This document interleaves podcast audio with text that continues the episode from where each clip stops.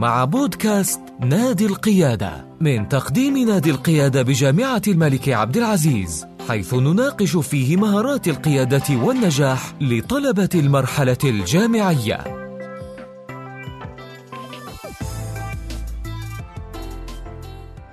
أهلا وسهلا بكم أعزائنا المستمعين في حلقة جديدة من حلقات بودكاست نادي القيادة من تقديم نادي القيادة بجامعة الملك عبد العزيز. طبعا حلقة اليوم هي استكمال لسلسلة الحلقات السابقة اللي بدأنا فيها مع الدكتور محمد القرني وتحدثنا عن مهارة القيادة وأهميتها للطالب الجامعي. واستكملنا الحديث في الحلقة الثانية عن الذكاء العاطفي ودوره في القيادة واليوم بنتناقش بحول الله تعالى حول مهارة من أهم مهارات القيادة وهي مهارة التخطيط الاستراتيجي. طبعا يرافقني في تسجيل هذه الحلقة أخي وصديقي رياض الشهري. أهلا وسهلا أخوي رياض. الله يسلمك. كيف حالك تركي؟ طيب إن شاء الله. الله يسلمك ويبارك يعطيك العافية يطول عمرك. طبعا ضيفنا اليوم الدكتور سليمان آل الشيخ أستاذ مشارك في قسم إدارة الأعمال في كلية الاقتصاد والإدارة آه، حاصل على الدكتوراه في إدارة الأعمال في من جامعة ميسيسيمبي في الولايات المتحده قدم العديد من الدورات للشركات والمؤسسات. شارك في آه، التخطيط الاستراتيجي لجامعة الملك عبد العزيز وله اهتمام خاص في مجال التخطيط الشخصي. أهلا وسهلا فيك دكتور بن. حياكم الله. الله يسلمك يطول عمرك إن شاء الله. طيب آه، دكتور سليمان آه، طبعا اليوم إن شاء الله بنتكلم عن التخطيط الاستراتيجي وبنخص الطالب الجامعي. طيب في البداية ليت أن نعرف بالتخطيط الاستراتيجي بشكل عام وبعدين نبدأ في ال- كيف ممكن نطبقه على الطالب الجامعي. طيب بسم الله الرحمن الرحيم. التخطيط الاستراتيجي في العموم هو تخطيط فهو اتخاذ قرار. جميل. آه، لكن اتخاذ قرار على مستوى شمولي وعلى فترة زمنية طويلة جدا. يعني ما يفرق التخطيط الاستراتيجي عن التخطيط العادي هو أنه آه، التخطيط الاستراتيجي يدخل فيه عوامل كثيرة جدا آه، في عملية صنع القرار من خلال جمع معلومات كثيرة عن البيئة الداخلية والبيئة الخارجية آه، للمنظمة. آه، ثم بعد ذلك آه، استشراف المستقبل بناء على تجميع هذه المعلومات بالكامل. ومن ثم وضع خطة طويلة المدى تكون شاملة لكل الأنشطة التي تريد المنظمة أن- أن تعملها في المستقبل. هذا كذا في العموم يعني. جميل. طيب ممكن أن نقد يعني ن- نطبق التخطيط الاستراتيجي على مستوى الأفراد بعيدا عن الشركات؟ نعم وهذا هو ما حصل الآن. يعني التخطيط الاستراتيجي مر بمراحل آه، أول ما بدأ التخطيط الاستراتيجي كتطبيقات بدأ في الشركات. جميل. آه، ثم بعد ذلك آه، وطبعا هذا كان في السبعينات والثمانينات إلى التسعينات من القرن الماضي. ثم بعد ذلك صار في اهتمام أكثر بموضوع التخطيط الاستراتيجي على مستوى المنظمات الحكومية. فلذلك كنا نسمع الخطة الاستراتيجية للدولة الفلانية، الرؤية الاستراتيجية للدولة الفلانية ومن ضمنها ما شاء ما شاء الله ما وصلنا إليه الآن إحنا في المملكة بالرؤية 2030 جميل. آه، ثم مؤخرا يعني آخر شيء كان هو أنه تم استخدام نفس الأدوات اللي هي ادوات للتخطيط يمكن تستخدمها في أي مجال. فأصبحت تستخدم هذه الأدوات على مستوى الأفراد. على مستوى الأفراد. ممتاز. دكتور سليمان بسألك ليش التخطيط مهم في حياتنا؟ لأنه بدون تخطيط يصبح الإنسان ضايع. آه، يعني يمكن آه، يعني أجمل آه، مثال لموضوع توضيح الموضوع هذا هو تخيل نفسك على سفينة. وأنت تعمل على هذه السفينة ليل نهار آه، ما بين ترفع الأشرعة وتحاول تتأكد إنها مضبوطة الشراع اللي ينقطع تصلحه وعندك الأكل تنظيف ما أدري وشو. لكن للأسف السفينة هذه ماشية وما في دفة توجهها. يا سلام. وش اللي حيحصل؟ حتقعد تدور تدور تدور في دائرة مفرغة شغال ليل نهار. تعب تعب نفسك. تداوم وتروح وتشتغل وتسوي لكن في النهاية أنت ما تعرف انت بتوصل يا سلام يعني مثالها طالب في الجامعة ما شاء الله يعني جيد في الدراسة ومجتهد آه، ما شاء الله درجاته جدا عالية ودخل في تخصص وشغال في التخصص هذا وفاهم فيه ويجيب درجات عالية وما شاء الله معدله فوق الأربعة من خمسة بس بعد ما تخرج من الجامعة بعد أربع سنوات ولا خمس سنوات ما في يفكر. في نفسه طب أنا ليش درست؟ طب أنا ليش دخلت في التخصص الفلاني؟ طب أنا وين أبغى أكون في المستقبل؟ فتلقاه ضايع. كان حيضطر يبدا من جديد لأنه مو عارف تحديدا هو وين اللي يبغاه. هل فعلا التخصص اللي درسه هو التخصص اللي يتناسب مع امكانياته ومع آه، نقاط القوة اللي عنده؟ هل فعلا استشرافا للمستقبل التخصص هذا هو اللي له مستقبل جيد في سوق العمل؟ إيه. آه، بيكون ما درس ولا أي شيء من هذه الأمور. بالتالي دخل في مجال بعيد تماما عن رغباته أو آه، ما هو مناسب في المستقبل. يا سلام. طيب دكتور سليمان اليوم هل من المطلوب للطالب الجامعي إنه يخطط لعشر سنوات 15 سنة قدام؟ أحيانا الطالب الجامعي بيشوف فكرة التخطيط الاستراتيجي ممكن يشوفها من جانب يعني إنه مستقبلا بخطط ولكن هل آه ضروري إنه الطالب الجامعي اليوم يخطط ل 10 أو 15 سنة قدام؟ والله أنا أعتقد إنه يعني الفترة الزمنية تختلف حسب ال- يعني من شخص إلى شخص. لكن كطالب جامعي أنا أظن إنه يفترض إنه يكون عنده تصور واضح هو وين بيكون في المستقبل آه، ما هو لازم الخطة تكون تفصيلية لل 15 سنة كلها. لكن خلينا نفترض إنه طالب آه، تخصصه آه، هندسة مثلا مهم جدا من الآن إنه هو يفكر طب أنا وش التخصص اللي أبغاه؟ ليش بالذات اخترت مثلا هندسة كهربائية ولا هندسة ميكانيكية ولا أي غيرها من التخصصات؟ طب أنا لما أتخرج وين أبغى أكون؟ إيش نوع الشركة اللي أبغى أكون فيها؟ وإيش نوع الوظيفة اللي أبغى أكون فيها؟ طيب بعد 15 سنة من الآن وين أبغى أكون في الشركة؟ هل أبغى أقعد ما زلت مهندس صغير ولا أبغى أصير رئيس المهندسين ولا أبغى أصير مدير المصنع؟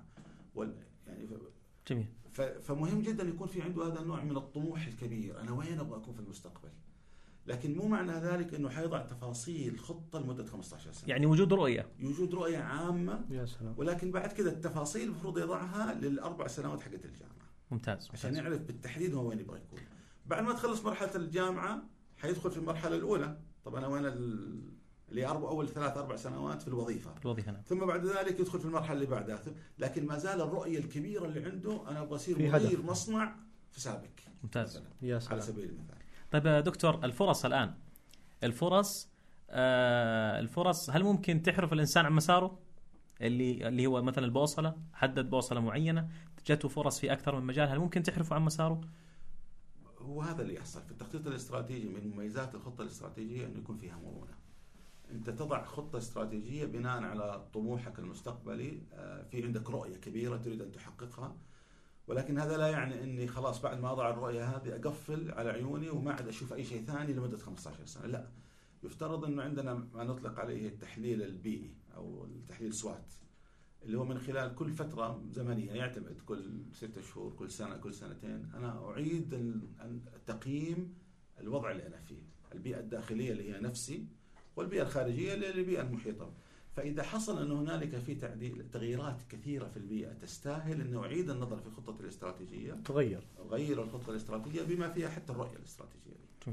ممتاز دكتور سليمان في أنا سمعت انه في دراسة في هارفرد أعتقد وقيمت على 100 طالب ال 100 طالب هذول جاهم وجلسوا معهم 10 سنوات فقالوا لهم في في البداية إيش خطتك؟ كان الكثير منهم 90% كان أهدافهم اصير غني، اصير مشهور، اصير 10% كان عندهم أهداف واضحة.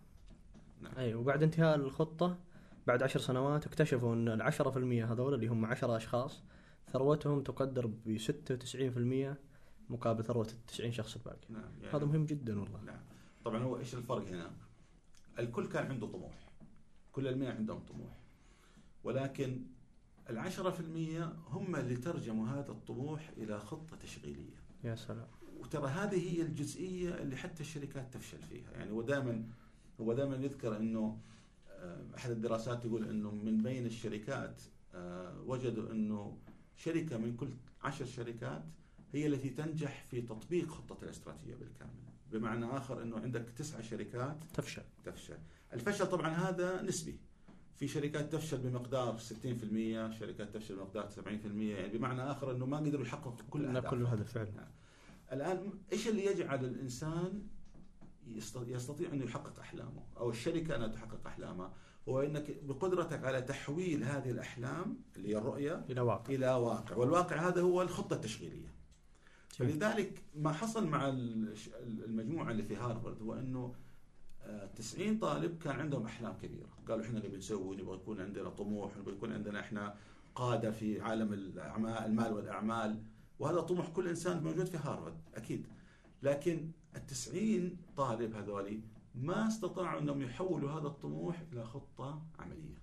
يا سلام. العشرة طلاب كان عندهم وضوح تام إيش اللي يبغوه وقدروا انهم يحولوها إلى أهداف تفصيلية وتوضيح تماما شلون حسوي وإيش حسوي خطوة بخطوة. فلذلك استطاعوا انهم يحولوا حلمهم إلى حقيقة وواقع وهذا اللي خلاهم يكونوا ناجحين يا سلام. مقابل الشركات ال- باقي الطلبة التسعين. جميل. طيب دكتور آه، إيش الخطوات الرئيسية في التخطيط الاستراتيجي اللي ممكن ينفذها سواء كان كانت شركة أو حتى على مستوى الفرد كطالب جامعي؟ آه، يعني أنا أفضل أحطها بطريقة ثانية ليس كخطوات أكثر من إجابة على تساؤلات. وهي كل سؤال جميل. عبارة عن خطوة. آه، تحتاج إلى في البداية عشان تضع خطة استراتيجية جيدة تحتاج إلى ثلاث خطوات أو ثلاثة تساؤلات كبيرة.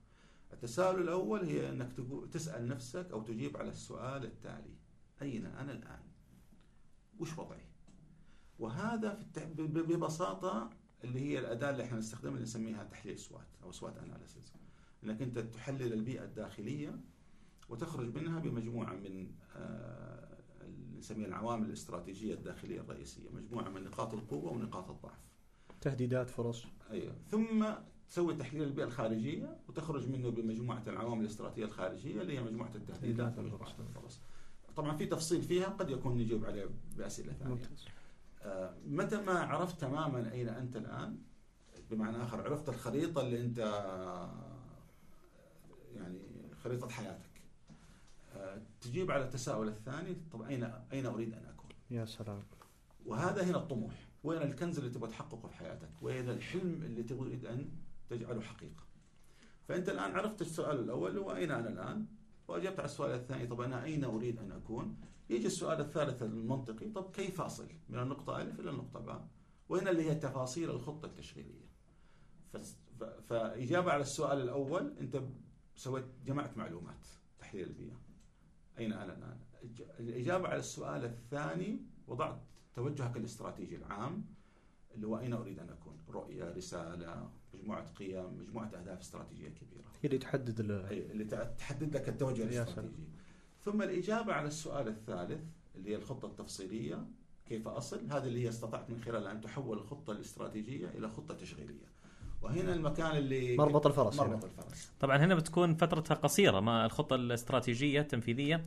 بتكون من سنة إلى أربع سنوات. نعم يعني الخطة التشغيلية سنة سنتين إلى أربع سنوات بالكثير. آه، الخطة الاستراتيجية اللي جاب السؤال الثاني هذه اللي هي 10 15 سنة ممكن 20 سنة. بس هو تصور أكثر من كونه شيء يعني تصور عام واضح. توجهات عامة بدون الدخول في التفاصيل، التفاصيل هي في الإجابة على السؤال الثالث. جميل. ثم لما تبدأ مرحلة التنفيذ يجي السؤال الرابع المهم جدا اللي هو كيف أتأكد إنه ما خططت له هو بالفعل ما هو أنا الآن قاعد أنفذه. آه، وهي ببساطة هنا معناها آليات المتابعة تقييم والتقييم للتأكد من من من التنفيذ بالشكل الجيد. ممتاز.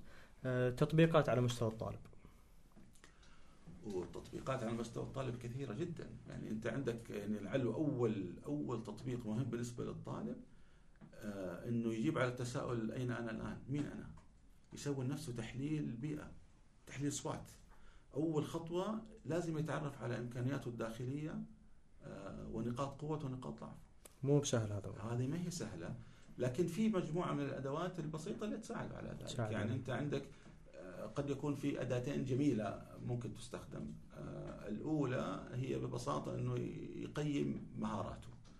ومعروف المهارات اللي يحتاجها الإنسان حتى يكون ناجح في حياته. هذه اللي يسموها المهارات الحياتية أو بالإنجليزي يسموها soft skills soft skills وهي مجموعة من خمسة سته مهارات أساسية مهارة التواصل communication skills مهارة القيادة قيادة تفاعل مهارة التفاعل مع الآخرين مهارة التواصل تفاوض إدارة فرق عمل. إدارة فرق العمل الإبداع ال creativity يعني هذه تقريبا الأشياء الأساسية. فيقيم نفسه فيها من واحد إلى عشرة مثلا. يكون صادق في يكون صادق فيها وقد يكون جيد أنه يسأل أحد مختص نعم. مو شرط مختص إذا استطاع إنه يروح لمختص ويسوي له تحليل يعني فعليا حقيقي فعليا جيد. إذا ما استطاع على الأقل يسأل بعض زملائه اللي هو قريب منه يقول له قيمني في الشغلة الفلانية كيف أنا كيف كذا. وهذه تساعده على إنه على الأقل يعرف بشكل عام آه، مستواه في كل مهارة من هذه المهارات. مو لازم أكون دقيق فيها مو لازم أنا أعرف اني والله أنا آه، جبت في مثلا المعيار الفلاني جبت 4.957 من 10 لا ولا 4 من 10 ولا 5 من 10 ما تفرق كثير. لكن واضح إنه مستواي 5 من 10 متوسط. أنا أحتاج إني أرفع اذا اردت ان أكون متميز في حياتي. يجب أن أطلع إلى 7 8 وبالتالي أبدأ أطور في هذا أطور في نفسي. هذه الأداة الأولى اللي هي المهارات الحياتية أقيم نفسي فيها. الجانب الثاني اللي هو مهم اللي نسميه عجلة الحياة. يا سلام. عجلة الحياة برضو تساعدني على أني أعرف هل أنا قاعد أمارس أدواري في الحياة بشكل متكامل ولا لا. وطبعا عجلة الحياة بعضهم يكبرها إلى 10 12 عنصر وبعضهم يصغرها لكن هي في العموم مجموعة من الأدوار اللي الإنسان يمارسها في حياته. الدور الأول لا شك أنه الدور ال- العبادي أو الروحاني. كيف أنا في علاقتي مع الله سبحانه وتعالى في عباداتي. المحور الثاني المحور الاجتماعي. كيف أنا في علاقاتي الاجتماعية بدءا بعلاقتي بالوالد والوالدة الأبناء أخواني. إذا كان متزوج أبنائي زوجتي. علاقتي مع أصحابي. وبالتالي يجب أن الواحد يمارس هذا الدور الاجتماعي مهم جدا لأنه هو جزء من حياة الإنسان وحاجته. فإذا الإنسان ما ركز فيه حيكون في في أيوة، خلل في باقي في خلل. حيكون حيأثر على باقي الأدوار. الدور الثالث اللي هو الدور الصحي. مهم جدا إنه يهتم بالجانب الصحي آه، سواء كان السمنة وغير السمنة ممارسة رياضة ممارسه الرياضة إلى غيرها من الأشياء لأنه مهم في النهاية إنه يكون عنده تكامل في آه، جوانب يعني الحياة جوانب. الحياة. بكاملها ال- المحور ال- الرابع اللي هو اللي هو الجانب ال- العلمي آه، المهاري يعني كلها مع بعضها ممكن نحطها مع بعض أنا أحاول أخليهم قليل أقل من من من ال من ال بعض بعض- بعضهم بعضهم يفصل فيها يفصل كثير نعم. فهنا اللي هو الجانب إلى إلى أي درجة أنا متمكن في المعرفة العامة يعني عندي سعه اطلاع في أشياء كثيرة في الحياة ولا شك إنه كيف أنا أقيم نفسي في العلم اللي أنا متخصص فيه في في الجامعة بالإضافة إلى المهارات المختلفة يعني. مهم إنه يكون في عندي النوع من. التوازن ال- الرابع الخ... آه، ما الرابع الخامس الرابع. ممكن آه، اللي هو ال- ال- ال- الوظيفي فمهم جدا إنه يكون في عندي تكامل في جانب الوظيفة بالتالي يكون في عندي توازن. ما أركز على الوظيفة أكثر من الجوانب الأخرى. والأخير والمالي. مالي فعلا. فمهم جدا أن يكون عندي القدر الكافي من المال اللي يضمن الاستمرارية. اللي يحصل في أحيان كثيرة عند الناس إنه تلقاه يركز على جانب يهمل جوانب. على, على, حساب جوانب أخرى. وعادة إحنا الرجال تلقانا نركز على الجانب العمل. الوظيفي. العمل ونهمل جوانب أخرى. وبالتالي صحيح. تلاقي الواحد تزوج مثلا عنده عيال آه، مركز في الوظيفة يبذل فيها عشر ساعات وحتى لما يرجع العمل يرجع معاه معاه شغلته كذا شغلات وراه. ويكمل. وبالتالي ما يعيش حياته بسعادة مع زوجته مع أطفاله. وبالتالي يكبروا الأطفال وهو ما شبع منهم وما مارس دوره. الحقيقي في تربيتهم مثلا. أو إنه آه، يأثر على الجانب. الصحي. بالتالي تلاقيه ما يلعب رياضة ما يسوي شيء. ليش؟ والله أنا مشغول بالوظيفة. فمهم جدا يكون في عنده هذا النوع من التوازن مو بس لما بعد التخرج حتى الآن هو طالب مهم إنه يكون عنده التوازن في جيد الأدوار ممتاز المختلفة. التوازن. فعلا. فالإنسان إذا يعني هذه أحد الأدوات المهمة إني أنا أدرس آه، بي- البيئة الداخلية لما أقول بيئة داخلية معناها أدرس نفسي أنا كداخلي وأستخدم هذه الأداتين اللي هي المهارات الحياتية وعجله الحياة. وأقيم نفسي وأشوف وش نقاط قوتي وما هي نقاط ضعفي. نقاط قوتي أعمل في خطة الاستراتيجية على أني أدعمها وأخليها أقوى وأقوى. أما نقاط ضعفي فأعمل في خطة الاستراتيجية على أني أحاول اتغلب عليها فعلا. وأحولها إلى نقاط قوة. جميل. طيب هل ممكن التخطيط الاستراتيجي أو التخطيط بشكل عام هل ممكن يفشل؟ أوه نعم. ممكن يفشل كثير. لأنه إذا كان في الشركات الدراسة اللي تقول نسبة النجاح 10% ترى ما ما عملت على نسبة النجاح 10% نسبة النجاح 10% ما عملت على شركاتنا عملت على الشركات الغربية. آه، بس مرة ثانية أقول لك يعني لما نقول نسبة نجا- نجاح ولا نسبة فشل ما نقصد نجاح فعليا يعني أي واحد خطط وما قدر يحقق إلا 30 40% من هو نجاح. خطته، نعم. هو نجح نسبيا لكن يعتبر فشل لأنه ما ما صحيح، ما. حاجة. نعم. طيب هل آه، الخطة الاستراتيجية الآن مثلا وضعتها أو الخطة السنوية هل آه، عشان أقول أنا هذا إنسان ناجح أو أنه آه، هل من الضرورة أني أنفذ الخطة 100%؟ يعني ممكن في نسبة معينة تكون هي النسبة ال- اللي زي ما تقول ممكن معتدلة. تطلق عليها بالنجاح والله شوف هو إذا الواحد يبغى يضع خطة ويقول أنا أبغى أسوي طموح كبير وضع خطة ويقول والله كويس لو إني حققت 50% منها أنا أظن كل واحد يضحك على نفسه صحيح المفروض الإنسان يضع خطة بناء على الواقع وبناء على فعلا قدراته اللي يقدر يسويها ويكون عنده طموح حبة زيادة جميل. ويجتهد بقدر الإمكان إنه يحققها بالكامل إذا حقق 100% حيزداد حماسا إنه يخطط لنفسه أكثر وأكثر. وحيحقق حاجات أكثر وأكثر في المستقبل وهذه ما تتعارض يا دكتور مع المبدا المرونة يعني ممكن يكون مرن في الخطة ممكن يغير الخطة ممكن يكون نعم. تقريبا. أكيد أكيد. ولكن ما هو ما هو من الحكمة إنه الواحد يحط لنفسه أهداف كثيرة جدا ويقول يعني اللي يجي منها خير وبركة. صحيح. ما ما صارت خطة هذه لا. فعلا. يفترض الإنسان فعلا يكون طموح وعادة الواحد لما يضع خطة المفروض يكون طموح. إذا غامرت في شرف المروم فلا تقنع بما ما دون النجوم. حتى ال- يعني يعني مثل الانجليزي يقول إذا بغيت توصل للقمر صوب على النجوم. يا سلام جميل عشان تقدر توصل يعني إلى حد كبير آه، ولكن هذا برضو لا يعني إنه الإنسان يبالغ في الخطة ويخليها يخليها أحلام يصطدم بالواقع إنه ما حيقدر يحققها حتنعكس سلبا ويجي له إحباط. يعني الواقعية ممتازة الواقعية مرة ممتازة مع طموح طبعا حبة زيادة حبة زيادة نعم. بحيث إنه يكون هذه تحدي بخليها عنوان الحلقة حبة زيادة دكتور هل يجب أن أكتب الخطة؟ أنا أعتقد إنه يجب أن تكتب الخطة. طالما الخطة موجودة في داخل رأسي تدور بس كذا فمعناها ما زالت أحلام. لن تتحول إلى عمل إلا إذا كتبت. ولذلك الناس الناجحين تلقاه في مكان الدراسة حقته تلقاه يحط ورقة ويكتب فيها هدف من الأهداف. يا سلام. تلقى كل ما جلس ناظر فيها. حتى لو ما شاف لو ما قراها كل مرة حتلاقيها موجودة في اللاوعي. وبالتالي تعطي له هذا الحافز الإضافي الإضافي إلى أن يحققها. خطة لا تكتب لا تنفذ. لا تنفذ. طيب الاطار الزمني للخطة؟ في إطار معين متفق عليه أو إنه اجتهادات لا شخصية؟ هي اجتهادات شخصية. ما في ما في إطار زمني محدد. ولكن في الطلاب الجامعية دكتور مثلا شوف. للطالب الجامعي يفترض إنه يعني أنا التصور اللي أراه إنه قد يكون المناسب جدا هو الإنسان يضع لنفسه طموح كبير وين يبغى يكون بعد التخرج، ما يفكر الآن شلون بتخرج، لا.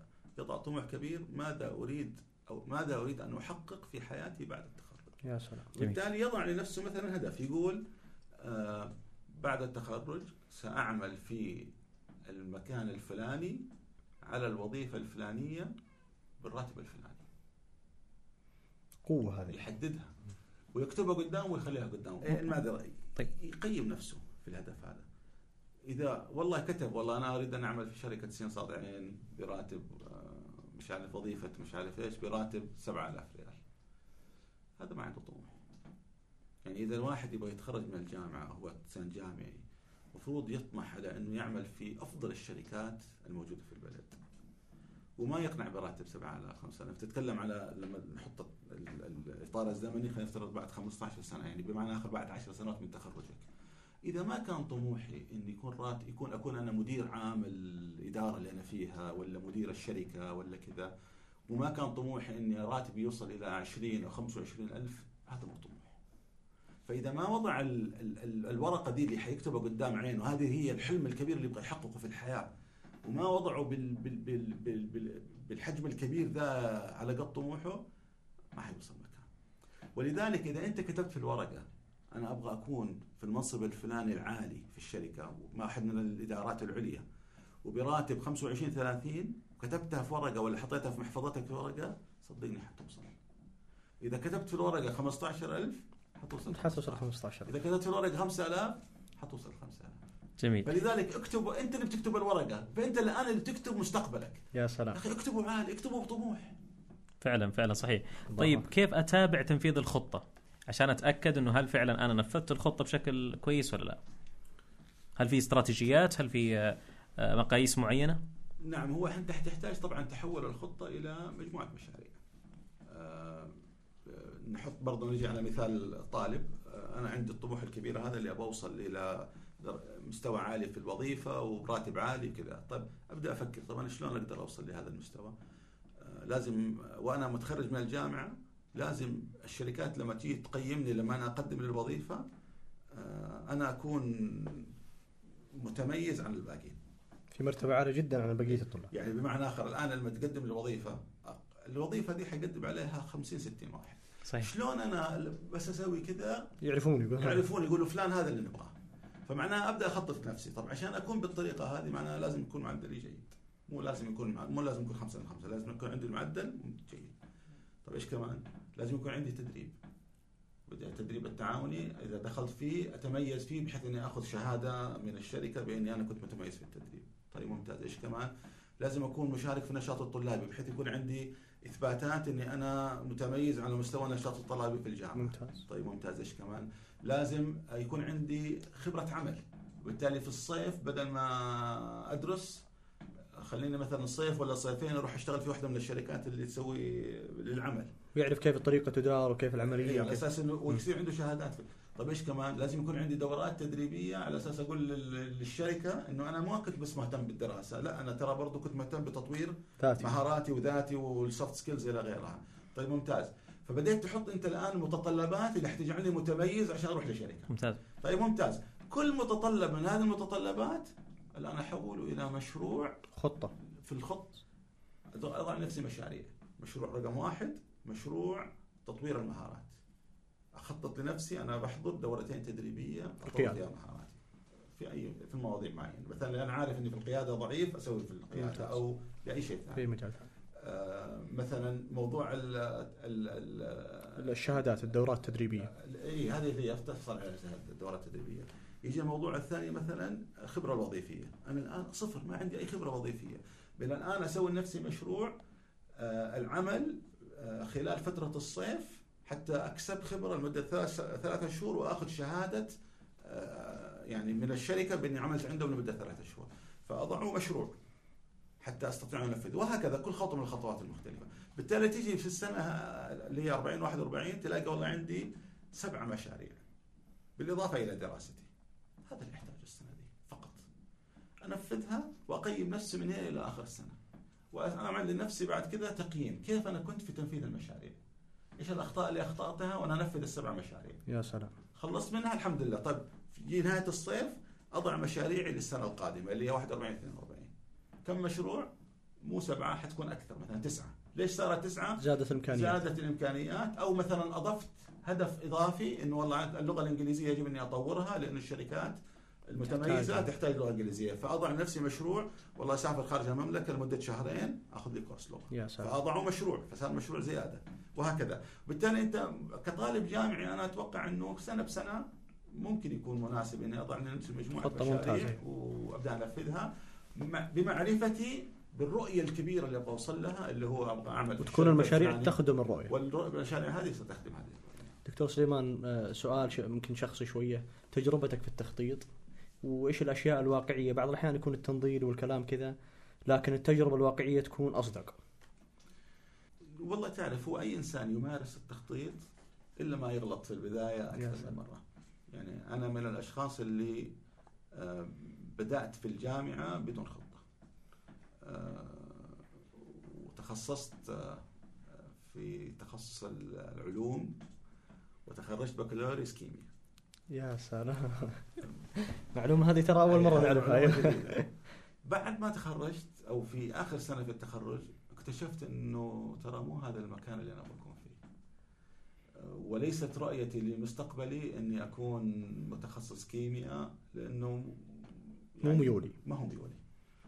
طب ليش دخلت كيمياء؟ والله بعض زملائي كانوا كيمياء. ومع المجموعه وعلوم كانت تعرف التخصص أحيانا كثيرة يكون بتأثير الله تاثير الآخرين أكثر ما يكون. ولا زال ولا هو زال ما إلى زال. حد هو ما الجميل ما كان تحدي لك ووقفت يعني قلت خلاص إنه دام اني مكمل كيمياء وأخذت بكالوريوس في الكيمياء. خمس سنوات إيه. توقف نعم. لا يعني هو تعرف آه، هو جيد الإنسان يكون عنده طموح أكثر.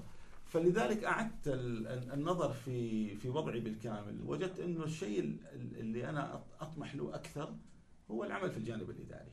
آه، بالذات ال- التنظيمي العلاقات بالناس الأمور هذه أنا جيد فيها. عندي عندي نقطة قوة فيها فبالتالي ليش أروح أشتغل كيمياء في معمل وبين مخابر وكذا وأنا مو هذا المجال مو هذا ميولي. مو هذا ميولي ولذلك قررت إني أغير التخصص ودخلت ماجستير ودكتوراه بعد كده في الإدارة ما شاء الله وكملت في هذا. ما شاء. الله تبارك فهذا بس دليل على إنه الواحد أحيانا آه، يخطئ في وضع خطته.